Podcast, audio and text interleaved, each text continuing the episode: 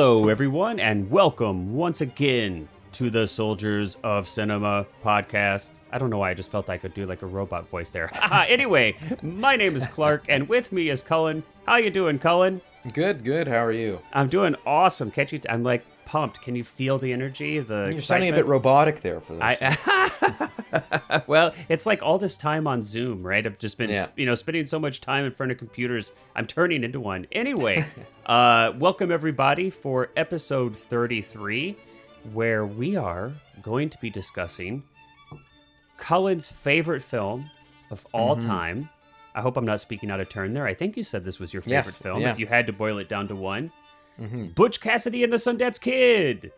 Yeah, it's actually funny because this has been since I was seven years old when I first saw it. My fa- like that long. It's That is amazing. That so- well, that it's it's awesome. It's always and like we've we've hit on this numerous times, but it's it's hysterical to me that you and I are 20 years apart. Um, but a testament, obviously, to your fantastic parents or whoever it was in your life that introduced you to all of these amazing uh, films, and that you didn't grow up on like Power Rangers or whatever the hell else was on Yeah. TV when you were like. yeah. I don't even know what was on TV. I do find that funny because I always there's always like people that are my age that will reference movies that came out on like m- more particularly TV movies that Right. came out around the time that I was young, and uh, like I haven't seen any of them. Like I don't I don't know what they're talking about. Yeah, yeah. so Um, it's it's like so yeah. So you were you were raised with some good taste, which is awesome. Mm-hmm. But yeah, so Butch Cassidy and the Sundance Kid, which of course I'm sure most of you are familiar with, but Mhm. 1969 uh, western directed by George Roy Hill. I always have to slow that down because I don't know why it's the Roy throws me off in the middle of Yes, his name. yeah. Um, uh, William Goldman, of course, wrote it. And uh, Mr. Paul Newman, who is one of my favorite actors. I was going gonna to say that too. Yeah, yeah. uh, and maybe the most handsome man to have ever lived, Yes. uh, and and and Robert Redford. Uh, Mhm. Which it's like wow, yeah. When you can, uh, when Ro- Robert Redford is like you know second fiddle. It, and this it launched his career too. This was kind of It his did. first big. Yeah. It, yeah, it did. It did. That's right. I've That's got right. my well, of course, my Sundance mustache on right now. You've got your so, yeah. Sundance, well, of course, you know, uh, Sundance Film Festival, um, Yeah. and uh, obviously this had a big impact on both these actors. And then, if I'm not mistaken, I think Paul Newman didn't he name his uh, one of his uh, nonprofit foundations, the kid, the the like hole in the wall gang or something? Yeah, so, yeah, yeah. There was something think- along those lines. Yeah. Yeah, I think he it was his series of camps. I think that he Mm-hmm. started for underprivileged children, and I think it might have been tied in with his Newman's Own. You know, he donate Mhm. they donate all of profits uh, from the Newman's Own line of salad dressings and other things. Yeah, uh, so, so yeah. yeah, I mean, clearly, Which this is had a little bit ironic too. Tidbit, little fun fact that Yeah. the the real Butch Cassidy gang was actually called the Wild Bunch, and they just operated out of Hole in the Wall, Wyoming.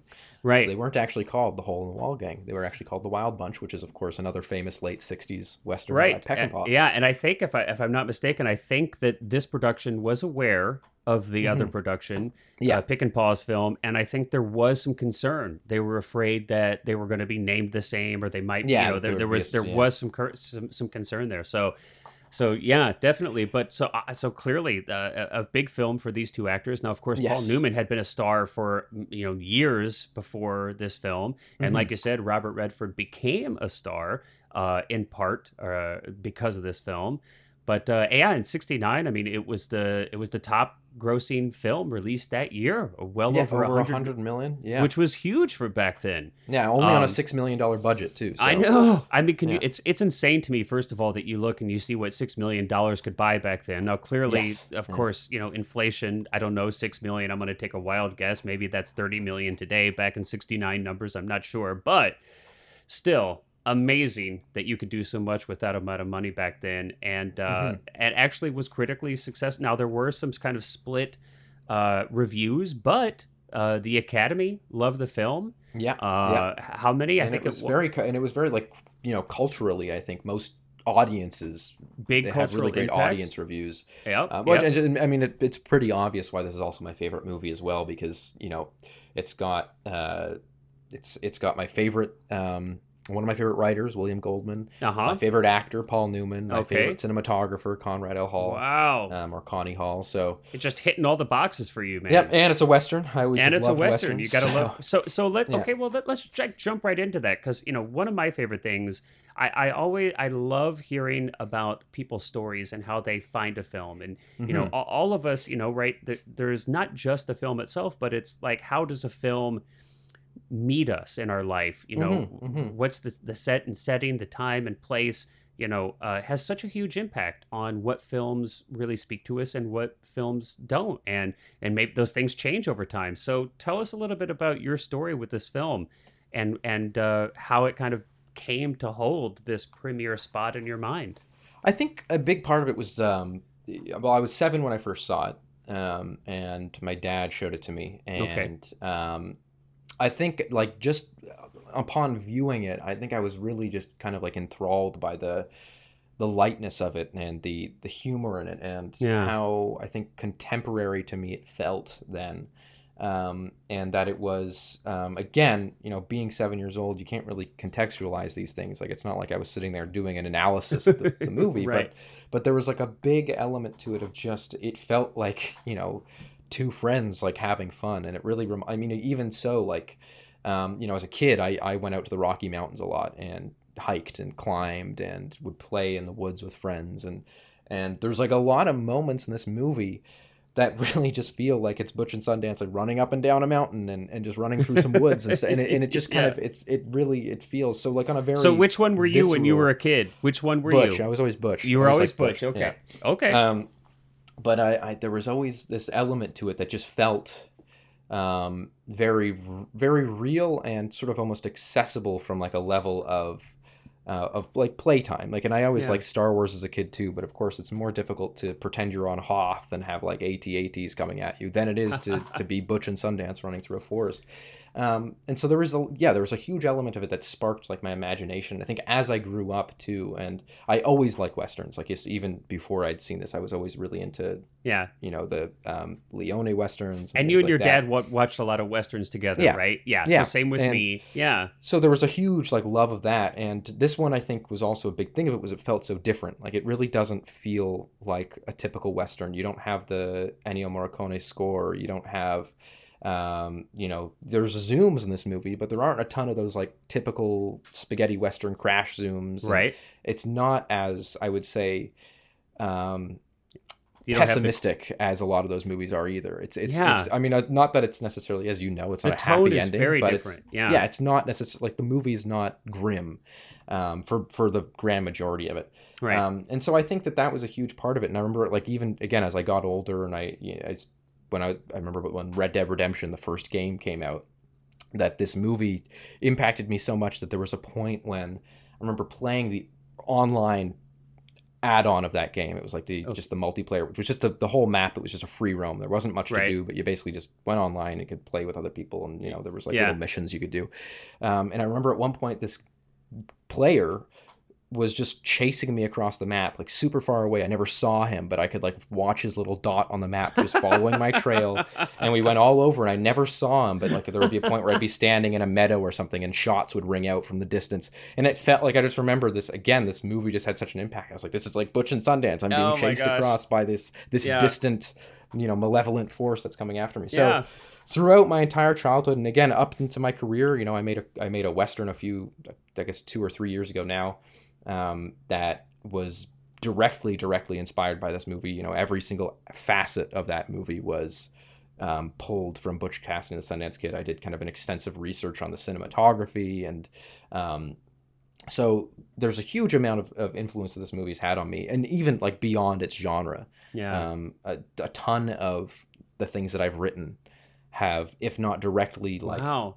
grabbed things from this film, um, have very much been inspired by just the, the tone, the way that, that the characters interact, the, the banter between Butch and Sundance, the um, the camera work. You know, I, I, I pull so much from just like the way Yeah. that the camera moves and and um, reveals information in this movie.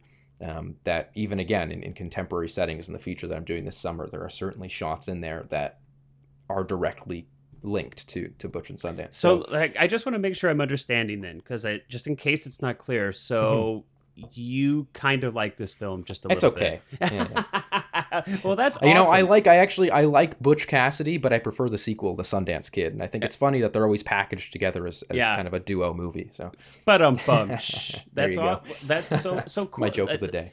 And when, and so did you did you watch this like on TV? Was it like a like a No, did I think I, guys I actually remember exactly the the. So my dad came home with a like triple set of movies. It was this.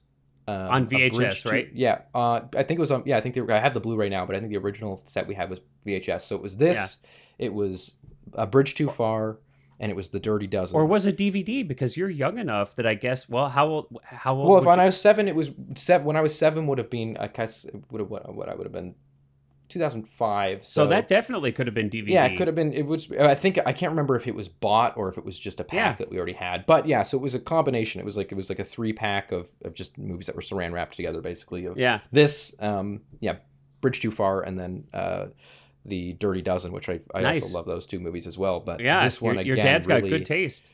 really stuck out to me. Yeah, this one was very much the kind of the the big one for me. I that, love how um, that like to me that's so fascinating. It it and Mhm.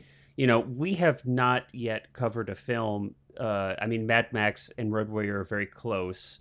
Uh, to uh, as far as my relationship to them, you know, Mhm. being similar to your relationship to this film, but it, I, I, but I don't think we've hit on exactly yet uh, the film that would be the, the parallel for me as this is to you yes, and it'll yeah. be fun when we do that but i just it really is i i'm always mesmerized by and just really interested in how that works like how you know what this magic i feel like it's such a magical thing that takes place between the film and all of the work that's gone into this film and the vision of the director and the, you know the performances and the cinematography and the writing i mean it takes hundreds if not thousands of people nowadays to put mm-hmm. together a film and it's such a crapshoot as to whether that's going to speak to you or you're not throwing i mean you're throwing yeah stuff at the wall and seeing you're just sticks. throwing yeah. it at the and it's just it's so I, I mean it's that's the thing that's the dream i mean that any anybody who's ever worked on a film anybody who's ever been a part of some kind of creative endeavor i mean this you are describing what the highest possible dream Yes. the best possible The outcome could of- ever yeah. be of like But I think it's so funny too because there's a lot of choices in this movie, which we'll get into later, Yeah. that aren't typical. Like that were probably very risky choices. very Um, risky I even just say. down to casting. Rob, like I think the original cast for or the original choice for Sundance was uh, Steve McQueen, and Steve McQueen and and Right. uh, Paul Newman could like didn't get along and couldn't agree Well, on who would redford get was mostly billing. unknown mostly Yeah, exactly. unknown And, at and, this and Newman yeah. knew Redford and basically said, "Let's like this guy's really good. I, I promise you he'll be good." And, and that he basically put his own name on the line to get Right. Redford in it. And I think it's also funny because, again, as a, like as a really young kid, I remember you know I would go to I was in like a ski club as a kid, like a ski you know learning competition. I remember that there Right. was um, this guy. wait it was wasn't I, it wasn't hockey I did do hockey as well. Okay, because I was going to uh, say, whoa, winter whoa, whoa. I was like, wait a minute, wait a minute, dude. yeah, I'm Hockey I'm, I'm gonna to be be kicked out of the country. but But I remember this older guy, probably in his like 60s, when we were talking about movies one day. We were on we were on the bus going to one of the ski hills, and um, asked me like what my favorite movie was because I think it was just something that came up. I was probably nine at the time, Yeah, and I said this, and he was like, "You you're like Right. nine years old, and this Totally is your, it was really yeah."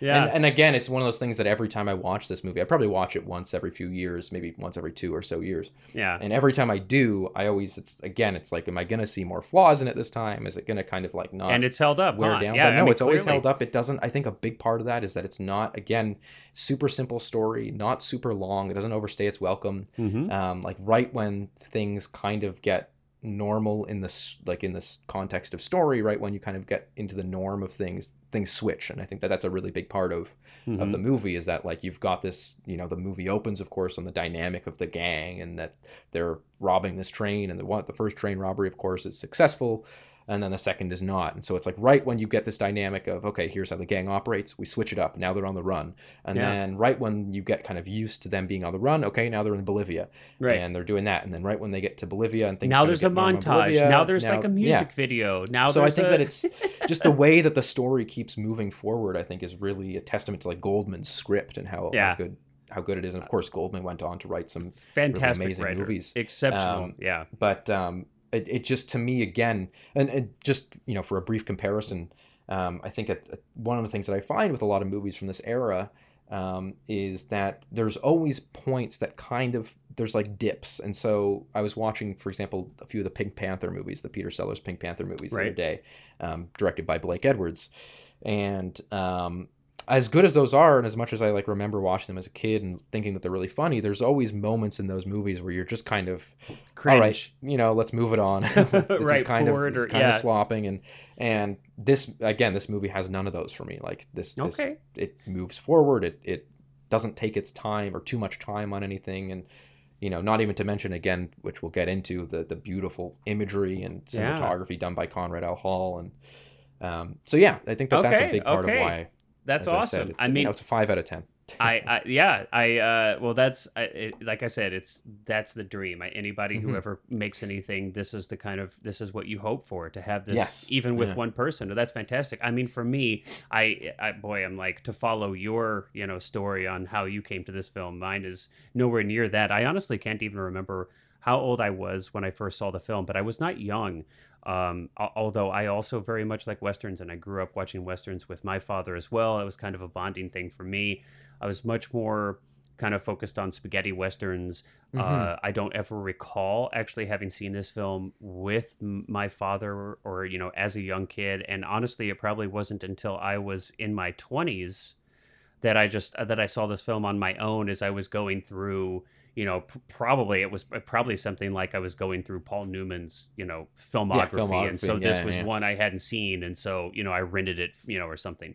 That's Mhm. probably the case, um, but I, I did not have the the same extent of you know the same type of reaction that you did to it. So this will be interesting to kind of compare and contrast, and I I may um, have some different opinions or different thoughts Mhm. about how Yeah. I was impacted on some things. But so that'll be interesting. But yeah, for me, it did not hold the same. It didn't captivate me uh, as much. A lot of things stood out to me as being uh, fascinating, interesting. Some things confusing. Some things a little. Hmm, that's an interesting choice. But Mhm. you know, I mean, you know, definitely, yeah. definitely, definitely a movie I enjoyed watching. Definitely a movie that you know. Um, that that I'm happy that I saw and and I that I hadn't seen it in a long time. Uh, so watching it now in preparation for this was the first time I'd seen it in quite a while, uh, and I definitely enjoyed watching it.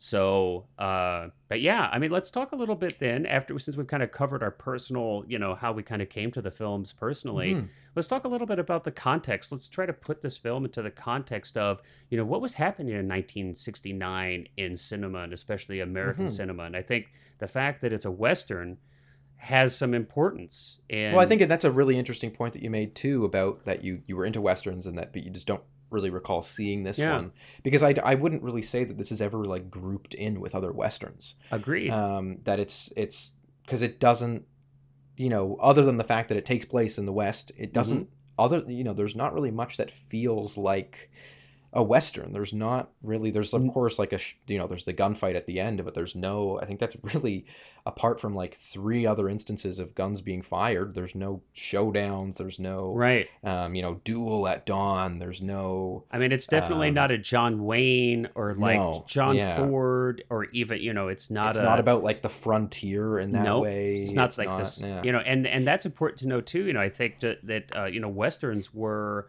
uh, historically the most uh, popular and successful genre of film in America for the Mm-hmm. yes. longest time. Yes. Now, by the time we get to 1969, that's no longer becoming the case. You have, uh, you know, 50s uh, turn into the 60s, and we have a significant cultural changes going on in the country, Mm-hmm. and that's mirrored in uh, the the popularity of what types of films.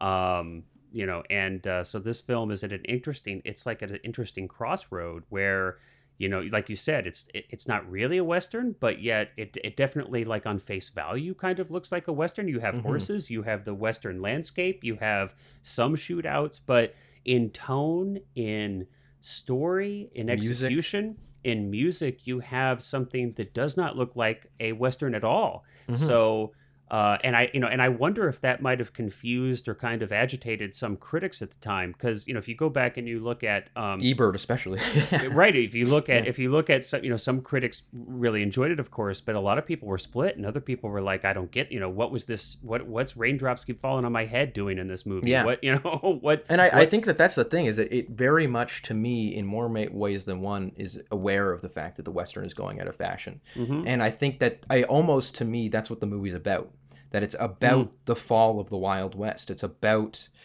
civilization encroaching on these gangs and Yep. which i think again is the reason why something like red dead redemption and red dead redemption 2 which is about the fall of the wild west and about civilization so so like liberally takes from this movie is because you know to me again it's it's almost like a metaphor for the western genre that Yeah. you've got that scene when they're talking to the um the sheriff that they kind of are friendly with and he says you guys are done your your age is over you're Yeah. you're Yeah. you're dead you're going to die and it's going to be bloody and the only thing you can do is choose where which of course is true um, but i think to me that that almost is like the filmmakers saying Statement. that about the the western genre that it's it's the and, uh, and one of the things that i always like about exploring westerns when i teach a class and do a lesson on westerns is that again at the beginning of cinema the advent of cinema westerns were contemporary. Westerns were not period pieces. They were actually you know the great train robbery that 15 minute silent film was that was occurring at the time. If you went out west if you went out to utah california um, oregon that was what was going on. And so i think it's really neat that it's a genre that grew up with cinema um, and that went from being a contemporary piece of kind of adventure from you know the frontier to now it's a period piece. And so you get to butch cassidy and the sundance kid and you kind of realize that oh yeah the conventions that we're used to in westerns are you know whether it's john ford's westerns with john wayne and the big vistas and the frontier and the idea of this this you know positive push of civilization out where now it's about like the second wave of civilization and that usually means law and order right. and so you're losing the element of Rules, just structure, just civilization bureaucracy. getting exactly you're getting rules structure um, you know on a much larger scale like just capitalist enterprise is coming out so and that's a big part of this is that it's not the law that goes after butch cassidy and the sundance kid it's a posse formed by a businessman who they keep robbing Yeah, and Um, which is an interesting point too. Not to Mhm. not to get like necessarily too far off on this, but it's not that that crime goes away. It's that the type the, the type of criminal that's allowed to exist changes. It Yes, changes. It, yeah. it it it changes from a a personal, uh, you know, criminal like the the. The small gangs or individuals who are robbing banks or trains Yeah. to incorporated criminals you know people who now own land own large companies have lots Mhm. of resources and they're able to kind of wrap up their criminal enterprises or you know uh, uh, things that are kind of on the on the line of criminal or not criminal you know uh, like h- putting the law into your own hands and hiring a posse of people to go kill somebody who's robbed you it, it was probably not necessarily straight straight Yeah. uh, uh, legal you know but but Yeah. it's the it's like the incorporation it's the like enveloping of crime into a bureaucracy that um that I think kind of is part of this that takes place but yeah, Yeah. and and I think that it's you know and and, and they it, they did such a great job in this film of of keeping that posse uh, for you know, for half the film, basically, our you know, uh, the main characters are being chased by this posse by keeping them nameless and faceless, Mhm. and keeping them kind of, uh, they're almost, you know, it's almost like these films- representative almost yeah like that, like the Terminator, or so many Yeah. other films where Yeah. it's it's it's an inevitability that is chasing you. Um, and that's of course exactly what's happening in this film. It's the well that's why i love it because it, it- to me is the the movie at, at a whole is about the death of the wild west yeah, um it's and so and i think it- which is really interesting because to me the wild bunch is very similar but it just takes a different approach to that the Right. wild bunch to me is a movie that's about the death of the wild west due to violence and due yeah, to and hopefully we can. It'll be Yeah. fun to do that one in another in a Yeah. later episode. Yeah, because there, there's a lot to con- to compare and contrast there. And since westerns are, uh, we both love westerns. Maybe we'll, we'll do a few more westerns here over Mhm. the course of our episodes. So yeah, I mean, so you know, context too. I mean, we have. Uh, you know, Easy Rider was released the same year. We've got New Mhm. Hollywood, and we've talked a little bit about New Hollywood. You know, New Hollywood is coming into its own, um, and that's changing things up a lot. Uh, and, Yes, and so yeah. this is interesting. This film does kind of sit in it, and I think even you know you have Paul Newman, who was uh, a star of the earlier Hollywood system, who is you know this traditionally you know tr- attractive, handsome man. Uh, he's already established. You have Redford coming in, who's not so established, who's kind of this younger, you know, kind of sidekick. It's it's it's interesting uh, that the film straddles a unique time in American cinema.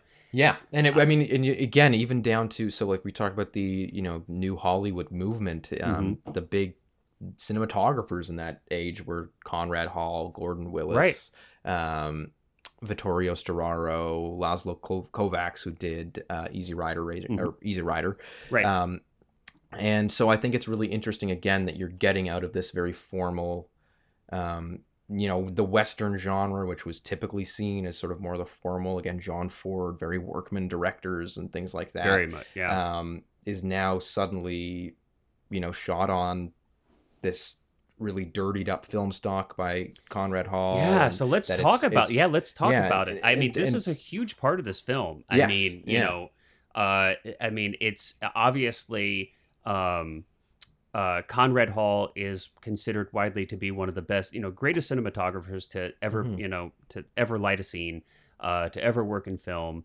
and uh, I think it's like. I mean, I don't know how many Academy Awards has he won. I think three. I'm not mistaken. Yeah, He's- three. He won for this. He won for, um, I think, American Beauty. Yes, American Beauty, Um, I and remember um, his third one. I can't remember Was either. it In Uh, Cold Blood? Road to Perdition. Road to Perdition. Oh yes, yeah, yeah, okay. In The 2002. Sam Mendes, yeah, Um. So Um, and nominated something like which is an crazy- amazing looking like- movie. That movie is, I mean, even that movie. The fact that that movie came out in 2002 and looks Yeah. not that things were bad in 2002, but just it, it looks it's a it's a league above anything else that that really came out around that time. Yeah. Um, nominated no, I- for I- ten. But yeah. So let's talk. Yeah. Let's talk about it because that you know it's one of the it, it it was it's so immediately obvious. I mean it's you know even if you are not a a kind of you know a film nut or a you know a connoisseur. I mean the cinematography really does have a personality. Mhm. Everything from you know film stock to exposure to the use you know lens usage, zooms. I mean yeah, it- really new Panavision zooms. It was like 50 to 500 millimeters. Yeah, right. I mean, Um, we the, the the way that he composes and recomposes shots Yes, uh, with yeah. movement and with zoom. Um, And he you know- famously liked to only shoot on longer lenses. I think, yeah, as I said, like there was 50 Right. was kind of his minimum, and because of that, the camera's always further away from the action than you might typically expect. right. It's So not up in the face of it. It's it's So very, and this is something, yeah. I know that you. So you had spent a lot of time studying this, so this will be Mhm. kind of interesting because we'll be able to get into a little bit of this nitty gritty of this, maybe more than usual. So I don't know when when I was watching, out know, to like now we have to speak a little bit too. I think you know the only transfer that I'm aware of is an old Blu-ray transfer that I think you said Yeah. 2007 or 2008.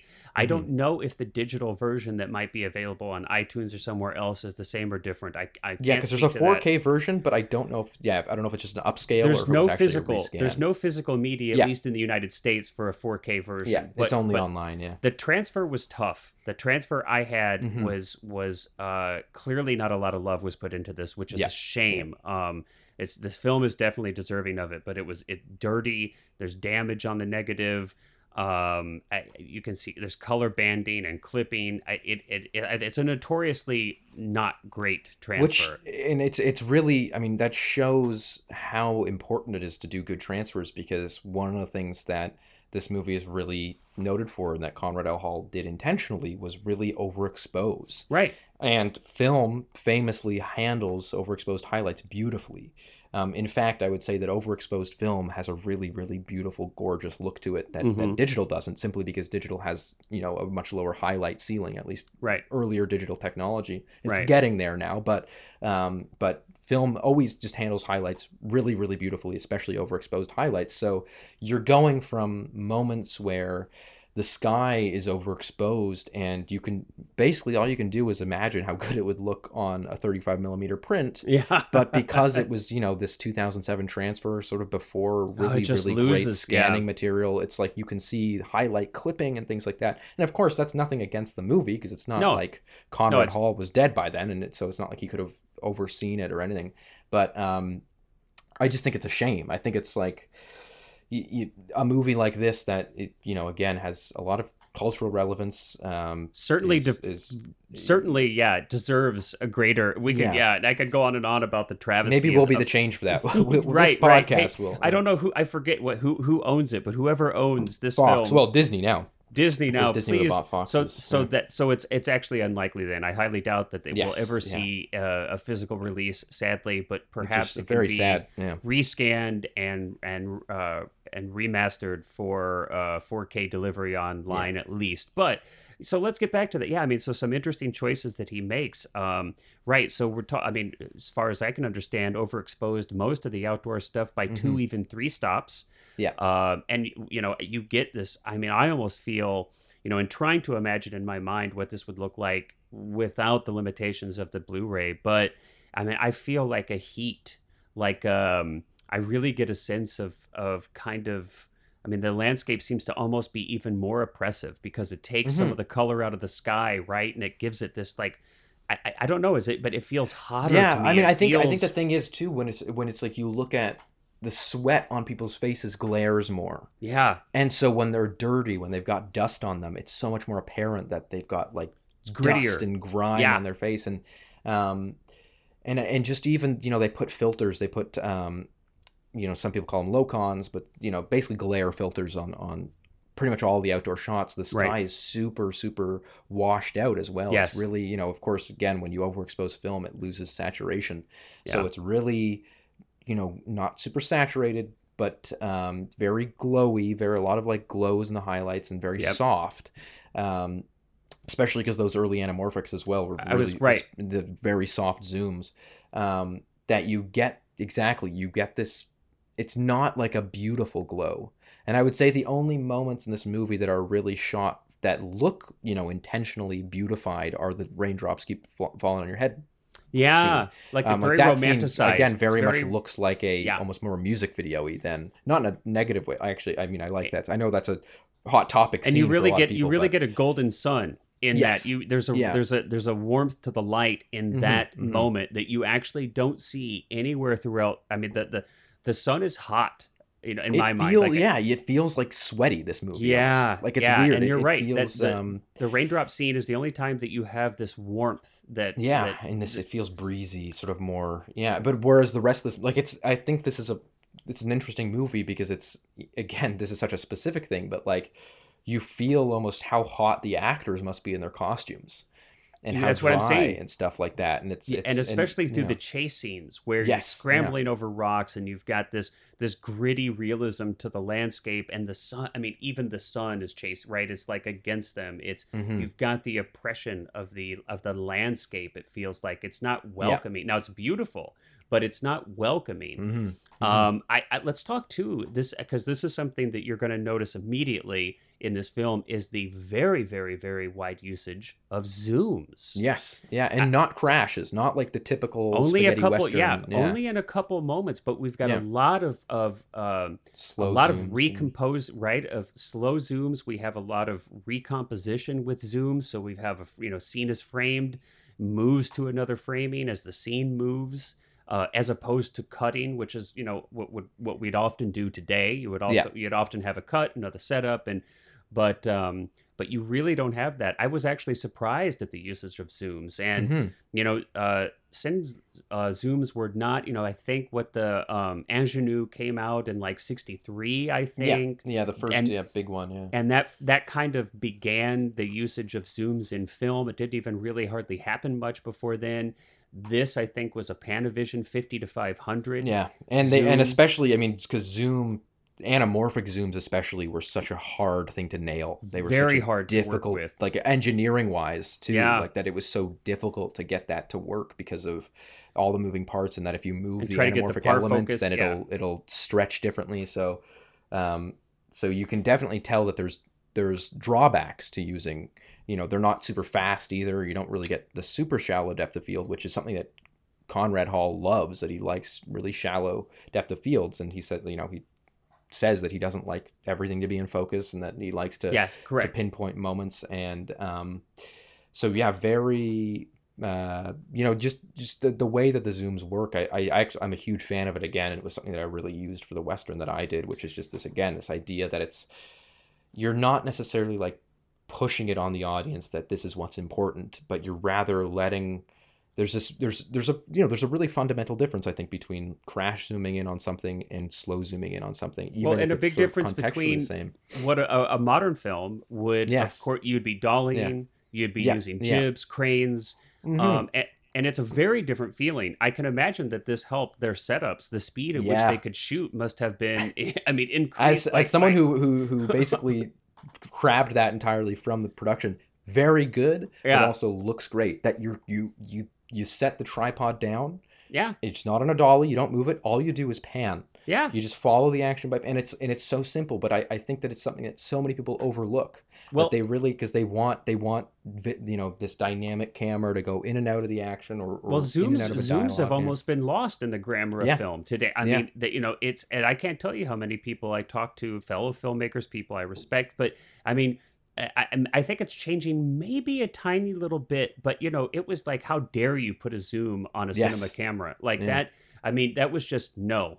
I, Mhm. I shoot primes and I can't. i- Anybody shoots zooms like, oh my gosh, this is a travesty. which is as This you is- know I'm a huge proponent of zooms. I and that's I say I Yeah. love zooms, Yeah. and my love for zooms started more in documentary and not so much you know changing focal length during a shot, mid shot, yeah. but having that flexibility and that immediacy to reframe instantly, to have that Mhm. flexibility, zooms have gotten so good. I mean, you can find very fast zooms, very sharp zooms uh, in today's And the prices and are coming down too, yeah. prices are coming down but i was just going to say i'm a fan and i, Yeah. I i'm a fan and i actually love seeing zooms from time to time in Mm-hmm. film and uh, used as part of the grammar of film and i don't know that i've ever seen a film that that used zooms grammatically the way this film to the Mhm. extent to which this Mhm. film uses it uh, so i highly recommend people if you're interested in seeing the zoom used uh, in a way that most films just would never ever approach a zoom check this film out Yeah, Watch it even the first, you- you... know, I, I think what's so interesting too is is that you get. So the movie, of course, the opening credits of the film are it's it's silent. It's a silent film. It's like it's almost like a silent short During film that was actually you're right. directed by I think the second unit director, That's correct. um, who was a real silent filmmaker, which I think is really cool that they It's actually wild. kind of got back into his his game. And so it doesn't start like it's like almost like a little parody thing of, of Butch and Sundance, and it doesn't star Robert Redford or, or Newman. It's it's I think it's almost supposed to be faking as like archival footage. I think so. Um, and uh, and then you pull out of that, so it's all in sepia. Pull out of that, and then we're in the movie. It's widescreen, but we're still in sepia or sepia or however it's pronounced. Um, I know what you're but saying. the first shot is this zoom in on a window of a reflection, Mhm. and then I think that what they must have done is used a polarizing filter to then shift the the reflection to uh, Paul Newman staring through the window. right. And again, all in one shot. Then he walks out of that door, zoom out to show this town, then zoom back in as he walks over the bank, and it's it's We know, have it's like this- three setups in one shot. Yeah, Yeah. and it's the only western I think I've ever seen where our main character, who's a bank robber, in the first scene walks into a bank and doesn't rob it, um, which I think is is, is great. Like also, can did- I just yeah. say that the that whole first setup with with basically the entire story being told with inserts Mhm, is mhm. fantastic. Yes, As such an excellent efficiency of story of visual storytelling. I Yeah. love it. and one of my favorite lines in a movie ever, which is when he says to the bank guard, "You know what happened to the old bank? It was beautiful." And he says, "People kept robbing it.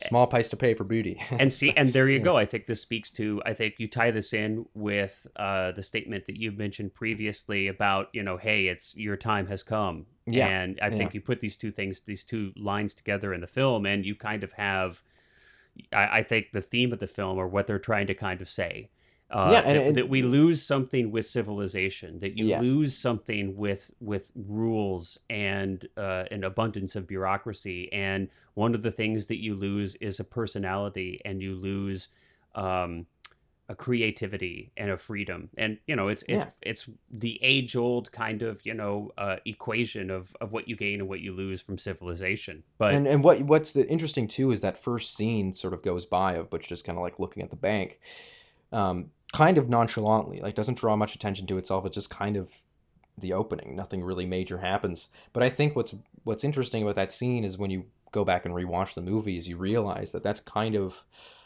it is again speaking to the entire theme of the movie of the West being done, the West dying. That in a normal western, the opening scene, even in the Wild Bunch, would be our main characters who are bank robbers entering a bank and robbing it up. and maybe something goes wrong, but that's what that would be the opening scene. But this movie immediately tells you that it's not that because he goes into the bank and it's too secure for him.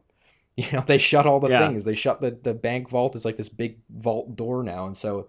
I, the, the first thing our main character realizes is, oh crap! Here comes The world's civilization closing in on you. Yeah, Yeah, the world is So changing. Yeah. it's really interesting how it, you know such a simple opening moment can and how efficient it is too that you get that piece of information and then we immediately go over to Sundance who again we we get this great bit about that you kind of see how stubborn Sundance is and Oh, that, great but also how they both have a little bit of a sense of humor to them because it's this whole like why don't you ask us to stay and yeah. um so Well, and I think it's a really brilliant opening and and that it's in and the fact that it's done in sepia too is is I think to me um and of course the film is Yeah. Well, actually, not even just bookended because you have the montage, which Mhm. Uh, middle, yeah. kind of reproduces these old sepia photographs by you know Yeah. kind of telling a piece of the story um, during you know in New York. Um, and before they go to South America, and then of course we bookend it with the the freeze frame, um, Mhm, basically mhm. fading into a sepia tone. and a big So zoom out there yeah and so it kind of it's it's it, I think it's it's cute in the way they kind of present this as being you know a mostly factual story, and of course, in a very very very general broad sense, yes, these people existed, and some of these things are generically historically Yeah. true. But I like how they kind of present it as that it's like you know we're pulling this story out of history and we're kind of showing it to you close up, and then we're putting it back on the shelves of history, and kind of you know so it's that that's kind of the sense that I get this like going from sepia to color and then back to sepia. It's like we're yeah yeah we're pick, we're pulling the story off the shelf, this old story, and we're kind of you know pulling it up to our face close and observing it, and then we're kind of okay, we'll put it back, you know. Yeah, for Um, next time. Yeah, and I I, think what's so I real quick. I actually just a, Yeah. a little tidbit on the cinematography. That's Yeah, yeah, I, I just want to ask you a question. yeah. Do you think so that that ending shot when it freeze frames and it Mhm. pulls out and it shows the entire square? I always have thought, and I, I still think that that is a, two shots composited. I think. Well, I think it has to be. I, Yeah, because there's. I don't think there's any way you would get that detail not on on such a close up of yeah, and then No. pull out and be able to yeah. So I think I think it's it's got to be a composite. That was all I, I wanted to say. Yeah, to I you know, and if, you know- hey, I'd love to hear from anybody if uh, if you know for certain, but that would be my guess because I don't even Yeah. know if that were shot on seventy. I don't know if there would be enough resolution, maybe, No, but I, you doubt it because you pull so far out. Yeah, you. Yeah. I mean, it is. It's an extraordinary uh reveal there. I mean, you you you are so tight in on the two of them, and then and it's frozen, so you've got a lot of time to criticize the the image if you you know Yeah. and and because we hold on it for a very long time and then yet right we pull out to see the entire square the Mm-hmm. entire um arena where this battle has taken place um Yeah. not a So typical or a difficult uh, effect to to pull off. But I they just pulled it off very curious. well Yeah, yeah yeah, it's it's Yeah, seamless. Because I think what they would have probably done because they're kind of in an archway. I think they likely would have just cut out the archway. But um, no, but just a kind of little quick aside because I was curious to know. Yeah. know, it's such a famous final shot. So. Um, but yeah, I think uh, let's let's maybe talk about a little bit about um, well let's- music. yeah let's talk about yeah. some music because i think the Yeah. music is a big part uh of uh, of what makes this film unique Mhm. and what makes this film something quite a bit different than just your average western especially of this era Mhm, um, and mhm. it's one of the areas that that I I'm kind of torn on personally, you know. Mm-hmm. Um, I, but yeah, let's talk about it. I mean, on the one end, we have um, Burt Bacharach's score. I don't even know score. I would call it almost like songs because I don't yeah, even yeah, right. it's a soundtrack more so it's than a score. soundtrack. It's Yeah. not a score, and so I think that's a big difference. because there's not- no music that's a big point is that there's no Yeah. music anywhere in the film except for the opening and closing credits and the montages no, Right. nothing else in the movie very very very different than let's say you know a spaghetti western of that same era the good and the bad the ugly i mean these like just you know gigantic in scope scores. Yes like Um, ecstasy of gold and yeah. Right and so Um, it's such a difference from that and it's you know um it's definitely not of the of the era. It's Mhm. uh anachron what is it? Come on help me. And uh, uh, ana- ana- chronistic. Anachronistic yes. There you go. I almost said It- anarcho Like That's okay. So it's I- anarchy. Um, if anybody's like, if if anybody's you know uh, with us this many episodes in, then they'll forgive us for that. We're trying our yeah, best. I hope but, so. But uh, but basically, what I mean to say by that is that it's music that is so clearly not of this era, right? it's Mhm, nowhere mhm. near the era that this is taking place in. So you've got, I mean, and the the biggest example of this is the raindrops keep falling on my head. Yeah. Now let's talk about that for a second because, I mean, this is huge. The film literally stops, mm-hmm. stops, and has a music video in it Yeah. Yeah. of, of this Which is- playful bike ride that Yeah. it, it just comes out of nowhere. You're not expecting this at all. I, I mean, look, I, you know, I knew about it. Of course, it's famous now. But I mean, if you were watching this film at the theater for the first time ever in 1969, I'm going to imagine this is going to hit you over the head. yeah. You know, Which I think so. I think what's fun, funny about that, I always understand when people are like, I don't love that bit, Right. or or or that they even the score that they've you know when people aren't huge. I love it. Like I love the you know every single part of it. I, I actually have the score on my phone. that's awesome. you know I, Uh, I I think it's I think it's great. Um, but I think the reason that I think it's great is almost because of how like silly it is, and that Yeah, um, you know, I know Sam It's Raimi very in, in Spider-Man 2 pulled from it because he that there's the big montage to raindrops in Spider-Man 2. And yeah, it's very similar where it just kind of pauses for this happy montage.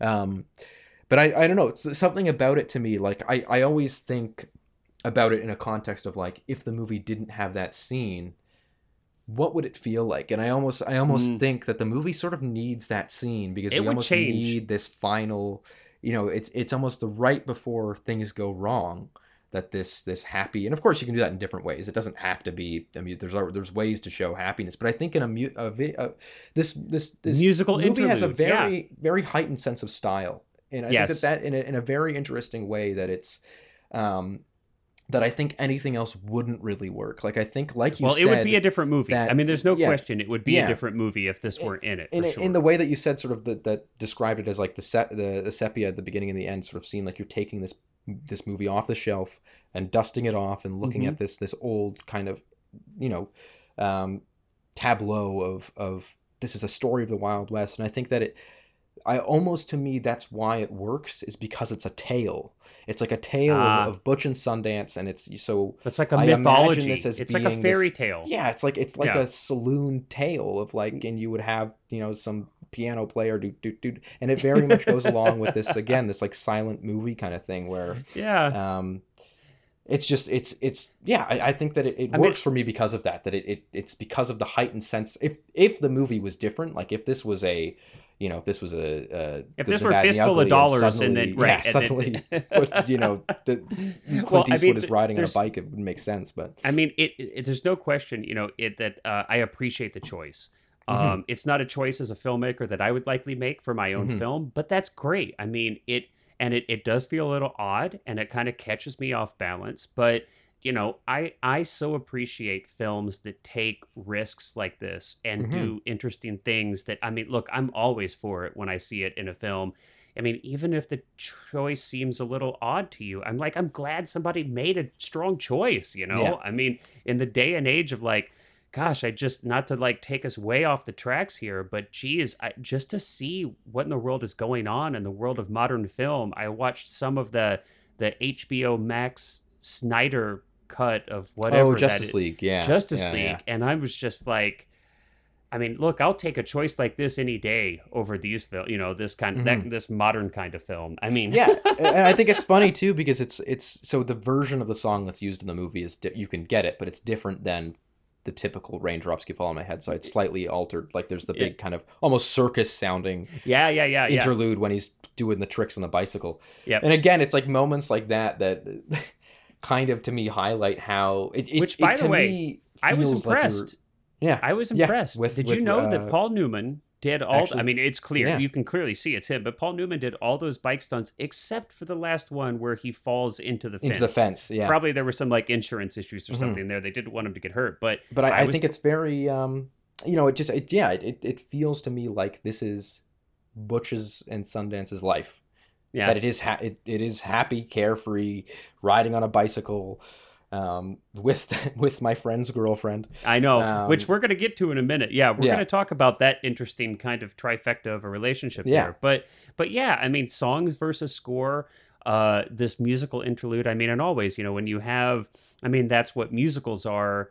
Um, there there are you know a string of these put together. It's heightened. I mean, anytime you have a musical number in a film, it really heightens whatever that experience or moment is. Right? It's Mhm, kind of like mhm. that that I have to burst out into song and dance. And it's almost in a way uh, that these two are kind of, I mean, they're not dancing in a traditional sense, but there is a dance going on to the music with the bicycle. Yeah. And there's very much like a physicality to it. and yeah. In, in the same way that there would be a physicality to a dance number. So Yeah. It almost, it, it really is just like a, a, a You pe- see them like running into the ending of Hair or something, and Totally. naked people coming out of the forest. exactly and it's and it's shot very differently like you describe there's a warmth Mm-hmm. to that and a romanticism to the shooting that's just not in any of the rest of the film i mean and even you know there's the playfulness of like you know going through like the wood slat walls there's like such a Mhm. playfulness with the cinematography and how it's shot In the bull, I, I again, I still that's the, the shot of the bull looking at him. That is Ah. also a shot that is directly in the western that I made. We got a cow, and you're there's a moment to where the character faces down a cow as a joke, like a little nod. to- uh, you're gonna have to uh we'll have to post a link uh Yeah, if sure, your yeah. film is somewhere where people can see it we'll have to post a link so that people can check that out i i don't think i've seen it and i would like to see it or if maybe Yeah. i've seen it it's a long time ago but But it's just funny that yeah, there's so much in the movie. I always forget how much I necessarily stole from it because that even that cow bit was accidental. We just we had a sure cow and I it was like, it becomes perfect. part of your psyche and then you know it it comes out through your pores you know later yes, yeah. so let's Um, talk let's talk a little bit about story let's talk a little yeah. bit about actually, one more thing I actually wanted to mention about the music as well. okay Um, I just wanted to jump in and say just just to talk about the little um, the juxtaposition in the, the the South American bit that you've got again. okay There's a little bit of it. There's an interesting bit because it's it's this montage of them robbing the South American banks in Bolivia, right and again it's like with this like poppy, you know, almost a cappella sounding. Well, there's again not typically a a cappella because there's instruments. there are behind it, but like- instrumentation, but I get it's the, the, the bop kind of vocalizations. music, yeah. yeah. it's instead of Um, lyrics, there's like vocalizations as instruments yeah, of Yeah, them of them robbing these banks. So I just I, I always just think again it's funny that there's this again this lighthearted juxtaposition in the music of them robbing all these banks. right. Uh, but yeah, um, uh, yeah. Let's talk about the story. Let's Yeah. talk about the story a little bit. I mean, not that we're going to dive into plot, but just Mm-hmm. some some um, important points here. I think that kind of stand out from a story perspective. I mean, you've got um, anti-heroes here that I think Mhm. this also kind of ties it into the the the timing of this film. So you've got you know our our two main heroes are super charismatic, handsome guys. They also happen to be criminals, you know. And as we move through the film, they end up killing people and Mhm. but you definitely like them. You definitely are rooting for them. You want them to win. So I think it's interesting. You know, it's you. You've got a couple anti-heroes here. I think that was something that was really starting to come into popularity at this time and their playful American banter cinema. between each other. Yeah. And oh well, th- and that's huge. I mean, you've we can talk a little bit too about cultural impact and how the film's aged, but right, you've got um, you've got this this kind of it's a buddy film almost, if you will, in a Mhm, sense. mhm. And I think that uh, this film likely had an impact on and inspired a lot of other films where a big part of the story is this banter back and forth, the relationship between these co-leads, and that could be you know from anything from you know. Um, 48 Hours or Lethal Weapon or any of the countless films. And again, a very big departure from, I think, to me, any other Western. I can't think of another one that would have a similar dynamic of the two main characters because usually they were either bigger ensemble pieces Mhm. or they were kind of like the one, One. you know, solo man who is silent, kind of moves in and out, very, you know, the man, man with no name kind no of thing. name. So I think that it's interesting that again, it's very much a departure from that typical way of doing westerns, and, and instead you get these kind of lighthearted, nice. Again, Yeah. that's what's funny is that even though they're like robbing these trains and stuff like that, you're on their side the whole time because they're so charming. Well, and I think that, charming, that yeah. there, there's even a joke made about so David Lowery made um, the old man and the gun. Um, in 2018, which I was actually at the premiere of and, and got to shake Robert Redford's hand, which was really cool. Um, Did but, it just turn um, into dust in your hand? I mean, he's what? Oh, yeah, I've kept it in a jar actually, but um, but that was that was his last like big movie, the one that he said he was retiring for, and Yeah. very much the whole marketing scheme of that movie and and the I guess for lack of a better term, the aesthetic of that movie was very much synced towards Butch Cassidy and the Sundance Kid, the same font, um, like similar music choices. Yeah. And there's a moment in that movie though where he he robs a bank, and it's a true story as well. And it all- even opens with the same title card. This most of what follows is true. And um, but the lady in the bank when she's giving her statement to police just sort of says like, well, he was also kind of a gentleman. Like he was very polite. And so I think that that's like again that kind of idea really to me stems from this movie of that like you you've got you don't have to have mean people doing these things and there's of course moments later on in the film where the the it gets very real and gets very grim and Mm. um, you know when Butch is forced to kill someone for the first time right. and you get this slow motion scream of the bandits that they've just killed falling backwards into the dust and you know their guns flying away and and then just this silent shot of Butch and Sundance looking at the bodies and and Well, and then we have this this total departure feeling. of Katharine Ross, who's Yes, kind of yeah. this, you know, this uh, grounding kind of element to their relationship. It, she is out of the pic, which I do find a little bit strange. I mean, a little bit from a story perspective, it, it seems kind of odd that that she is just absent from the film, kind of abruptly. Is Yeah. a little bit strange to me.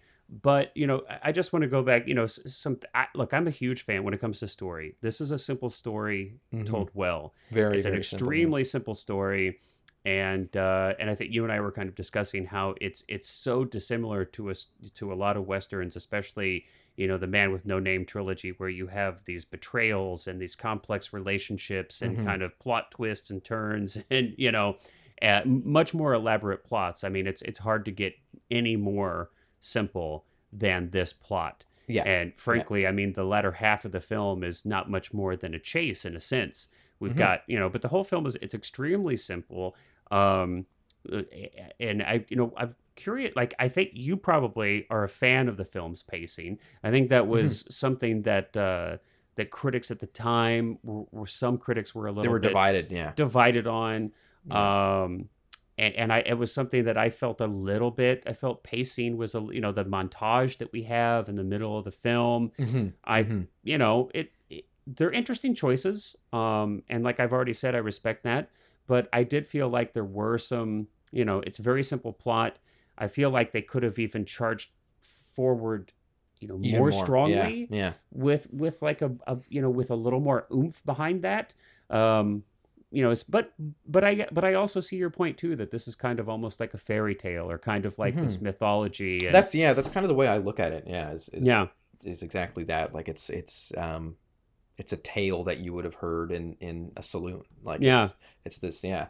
Um and i think yeah, I, I do think it's it's again the, the simplicity of the story to me is is the the best part of it. And i think because like you know i think every filmmaker would strive to get a script like this um not necessarily in like the sense of dialogue even though the dialogue is very good but just in terms of the fact that it's it's a really rich story but still very simple there's not Mhm. a lot of moving pieces it's it's about two outlaws that you know are, are on the run certainly Um, stands in contrast to most most things today i feel Yes, like yes. especially with this Uh-huh. this quote unquote so-called second golden era of television um and limited series i think that i i feel like we've seen plot machinations become oh gosh yeah everything's about plot plot everything and is so much yeah. about plot and uh and, and i think films often try to keep up with that even though they've Yeah. only got 90 or 120 minutes you know Mhm. they I, I feel like films are kind of many films feel an obligation to to keep up with the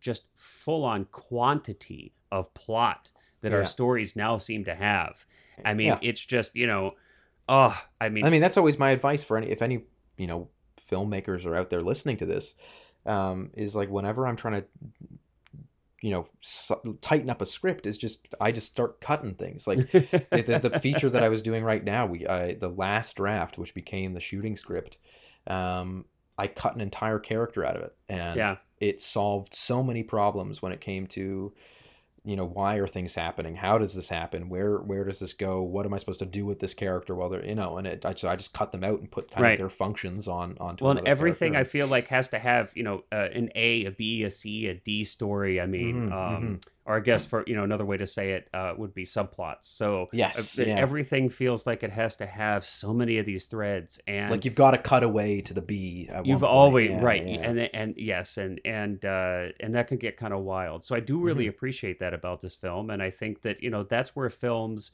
I think, really shine. I mean, that they don't have to be the same as not to get again like I keep getting off on these tangents, but there's a place for all of them. There's a place for these really complicated stories to be Oh, told. the godfather or something yeah and and but there's a place for very simple and i feel like it's really where film shines when you've only got again you 90 120 minutes it's a simple story told well Mhm. um, and it's about kind of world creation which we haven't talked a ton about or, or not not directly but indirectly but i mean this this film does do a fantastic job of very quickly and efficiently setting up the world and that's Mhm. everything from like you had mentioned in the opening titles we have the silent film footage you know the fake violent uh, we have the sepia openings and closings we've got you know even in the montages which i do feel like kind of take a little bit of the pacing away from the film we have this world building that we Mhm. we really get a sense of the era that uh, that we're in in this film uh, and it's very successful at doing that yeah but yeah, so well, I mean, to kind of wrap up, I mean, I got a couple questions for you. I, I'm going to consider you the Butch Cassidy and Sundance Kid expert. Uh, cer- certainly, between the two of us, you are. I'm cu- I'm curious, kind of. I mean, how how do you feel like the film has aged? Now, obviously, I know that from a personal perspective, you still very much love Yes, the film, so yeah. that's not a question. Like so i've got to I- divide my bi- so personal you, bias So you yeah. got to take your yeah, try as best you can. I know it's impossible to completely do so, but as best you Mhm. can, you know, how do you feel like the film has aged uh, the, as far as story goes and kind of technical presentation? I think so. Okay, so for me, I think that the uh, it's very much a product of its time, Right. but in a good way. Uh-huh. I don't think it's something that you know. I, I, I don't think I've ever shown this movie to somebody and they've said, um, "Oh, that's very, you know, late '60s, early '70s," but I don't like it. Like I think Mhm. usually it's a it's more along the lines of like that's a really, you know, again for example the the raindrop scene or just the use of montage and the the music in it and um, you know every time I've kind of heard comment about that, it's more so being in a positive sense than a negative sense. right. And It's so- like I can tell the era that it was made in, yes, but that's okay. It doesn't very distract. much yeah. you know similar to something like like a you know Jaws, which is I think to me there's a lot of things in Jaws that are very very 1975, but those are all things that I like about the movie, and I think that, that everyone sort of likes about them, and that that I think almost when you, it's interesting that you mentioned world building, that I find that the 60s elements to this movie and the, the sort of more dated elements of it are almost a part of the world building too. That it's almost Mm. like it almost contextualizes the movie and why choices were made, which I think is really interesting. Um, like there's nothing in this movie that I could really think of that I would say um, has necessarily aged poorly that has that has kind of gone and you may disagree you might actually have moments like even down to and i, I was actually going to mention this in the the cinematography section i forgot but you know the day for night in this movie i think is Ah. incredible the, the They- day for the, that all of the outdoor night scenes when Yeah. they're being chased know what? is all daytime it is. Yes, it's and day I think for it night. looks really really it good looks Like, really good. I Yeah. actually, you know, even on the shitty transfers I, it's funny that you mentioned that. Well, and it's my understanding that on the Blu-rays they actually it's not timed correctly, and it looks Mhm. even better um, if it were appropriately timed. Appropri- But, yes, but it's it's it's actually that it's over. It's there's way too much. Um, the blacks are too high i think blacks the black levels thank you are way Yeah. too high um so i yeah i actually am really impressed you're right like Mhm. from no, yeah, the, technical- the, the, for for a lot of movies after this have tried to do day for night and not done it. Not done well it as well Yeah. yeah i mean i think you know if i imagine you know somebody just watching this i think you know the zooms might date it in a way a little bit but mhm. but but not because uh, people i mean i don't think people used zooms like this even back then but Mhm. because it's so so rarely if ever that a filmmaker uses a zoom lens today, that's probably something that somebody might say, "Hey, that dates it. This is looks a little strange. I'm not used to this grammar because people are just not used to zooms being used in this way anymore." So that might date it a little bit, but again, Mm-hmm. I'm actually kind of a fan of the zoom. So for me, this isn't a problem. I enjoy seeing it, but I imagine somebody else watching it that might stick out to them. Yes, yeah, yeah, Yeah. I would agree. Yeah, there's Yeah. a lot of people that are again. I just said earlier that there's there's a lot of people that are very, very anti-zoom, which I think is really Yeah, funny because both for is. ease of use and I think for Hey, you know, it's just another tool. tool. It's like Exactly, it's a tool in the toolbox. So okay, you know, and I think I would agree with you overall. I think that that although you can certainly tell the era that this film was made, I think that it it's certainly a part of its charm now and doesn't Mm-hmm. make the film kind of unviewable or doesn't lose its charm. And I mean, look, it's you know Paul Newman and Robert Redford as the leads, or it's you'd be hard pressed to find two Yeah, more charismatic can't really actors. go wrong there. Yeah, Right. You know, e- know. even amongst like, you know, actors who are currently living, I can hardly think of somebody who would have done, you know, uh, uh, been more charismatic in those roles. So, yeah, I mean, I think, you know, any last words on kind of I mean, cultural I think I, impact or. one thing is like I, I think again to, to think of, of the the elements of, of just the whole movie as a whole is is what I always kind of like to do with movies like this is think about okay if it was remade today what would it be like and I think that it would lose so much of its charm I think it would lose so much of its you know Mm. it wears its choices on its sleeves but I think that that really helps it and I think that Yeah. um I think again just the elements that are really a product of its time um are are things that that heighten the movie for me Mhm. um, so I yeah, so I think that you would lose so much character if you pulled a lot of that stuff out, and, and that uh, Yeah. that would become less special. It would become less kind of like uh, unique. Unique, yeah, yeah. Yeah.